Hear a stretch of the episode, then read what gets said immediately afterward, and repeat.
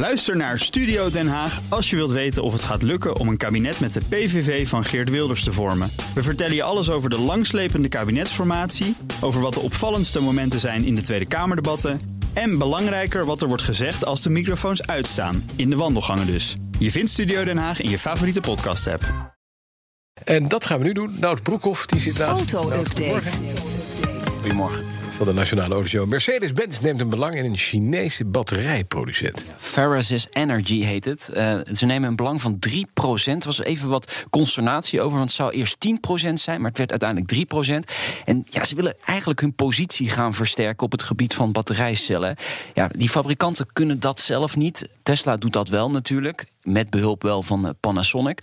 Maar je ziet dat heel veel van die fabrikanten nu een belang nemen in zo'n eh, batterijproducent. Het is eigenlijk ook een strategische samenwerking, want ze willen die cellen gaan mede ontwikkelen. Eh, ze willen een groter bereik uit uw accu gaan halen, sneller kunnen laden, zodat dat gewoon interessanter wordt om een elektrische auto eh, aan te schaffen. En Mercedes gaat op dat vlak natuurlijk ook de komende jaren flink uitpakken. Hè. Ze hebben de EQE aangekondigd en de EQC hebben ze natuurlijk. Die doet het niet zo heel erg goed, maar goed. eh, ze hebben de EQS die eraan zit te komen. Dus ze gaan enorm veel elektrische auto's produceren. Dus ze hebben gewoon die batterijen nodig. En die grondstoffen, daar is echt natuurlijk een enorme strijd om gaande. Van kun je die batterijen ook in de toekomst blijven bouwen? Ja, precies. Vandaar deze Ja. samenwerking. Dan staat hier in het door jou opgestelde draaiboek... Tesla is meer dan alleen een autobouwer. Ja, moet ik even, Ja. ja. dat weten we natuurlijk. Want ze maken ook technologie voor ehm, eh, autonoom rijden, et cetera Maar. Tesla is ook een sprookje voor beleggers.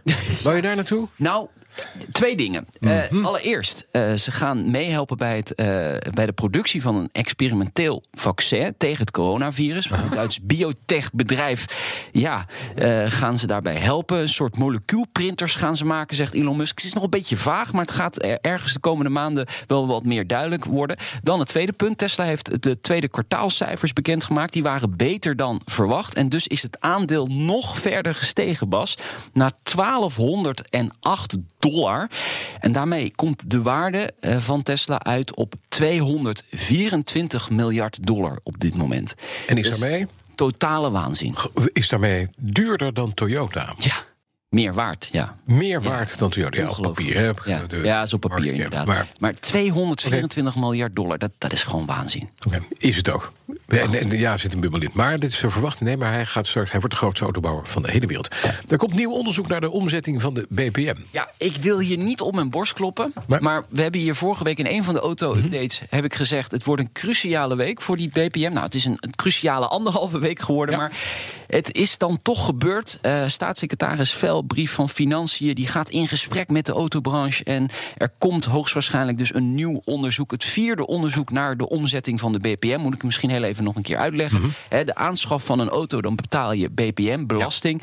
Die is gebaseerd op de CO2-uitstoot van die auto. Nou, die CO2-uitstoot die wordt weer ge- gemeten met een soort testmethode. Die testmethode is veranderd. En die overgang naar die nieuwe testmethode... Ja, die is veel realistischer. Die CO2-uitstoot gaat omhoog. En dus ook de belasting onderaan de Ja, streep. de WLTP-test is het. Ja. Maar er komt nu on- een nieuw onderzoek. Nog, nog een onderzoek, ja. Het vierde onderzoek. Ik geen idee inderdaad wie dat nog kan gaan, gaan doen. Want eigenlijk alle onafhankelijke partijen zijn al geweest. geraadpleegd. Maar ze gaan vast wel een partij vinden die dat kan onderzoeken. Maar ik denk dat het belangrijkste voor de autobranche... en dat is de winst op dit moment voor de autobranche... dat eh, ja, het kabinet dit dus eh, gaat bekijken. En dat, dat wilden ze eigenlijk heel lang niet. Zullen wij ons aanbieden als niet-onafhankelijke onderzoekers? Misschien is dat een keer leuk, dat wij kunnen zeggen... we zijn totally biased, we willen graag een onderzoek doen... en dan weten we al wat de uitkomst is. Hoeft u niet zoveel voor te betalen. Dan kunnen we ook nu vertellen wat het is, maar... Hè? Nou ja, het ziet er nu wel naar uit dat ze het serieus nemen, Bas. Oh, dus laten we, laten we de kans geven. En je kunt, als je dat wil, de voormalige auto van ex-voetballer David Beckham kopen. Ja, een van de 80 auto's die hij heeft Oh. gehad. ja, hij heeft in 15 jaar tijd eh, 80 auto's eh, eh, gehad. Dus dit is de Aston Martin VH eh, Volante.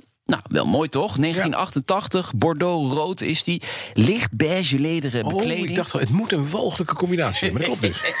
Is hij ook getatoeëerd, de stoel? Eh, nee. Oh, jammer. Ehm, eh, het is een volante, dus het is een cabriolet. 5,3 liter V8 met zo rond de 430 pk. Is wat ouder natuurlijk. Die pk's die, die gaan een beetje achteruit dan. Maar ja, wel leuk. Een auto van half miljoen. Van, die dan van David Becking is geweest. Victoria krijg je er niet bij trouwens. Nee, maar die was ooit de vrouw die eh plugde de eh, Range Rover Evoque, geloof ik. Hè? Die Ja. heeft meegedaan aan het ontwerp van de Range Rover. Ja, was zelfs ambassadeur van die auto. Ik weet het, ja. Ja, Maar ja weet wil, je genoeg. Wie wil de auto kopen van David Beckham? Maar met het hoge stemmetje. Nee, dat is de Martin. Is de Martin? Wat gaan we vanmiddag doen? In de Auto We gaan natuurlijk aandacht eh, besteden aan de, aan de Formule 1. We hebben Mhm. eh, het auto-interieur van eh, de komende jaren gaat best wel wat in veranderen. Hebben we een verhaal over. En Mhm. eh, we ontvangen de rijvereniging. Die hebben de omzetcijfers eh, van het eerste half jaar voor ons opgesnord. Ja. Eh, word je niet heel vrolijk Nee, natuurlijk niet. Nee, dat kan je op één hand tellen. Dankjewel. Nou, Broekhoff. De BNR Auto Update wordt mede mogelijk gemaakt door Lexus. Nu ook 100% elektrisch. Ook Liesbeth Staats vind je in de BNR-app. Ja, heel handig. Luister live naar Kees en mij tijdens de Daily Move. Dan blijf je ook gelijk op de hoogte van breaking news en het laatste zakelijke nieuws. En daar vind je ook alle BNR-podcasts, waaronder de Perestrooikast. Download nu de gratis BNR-app en blijf scherp.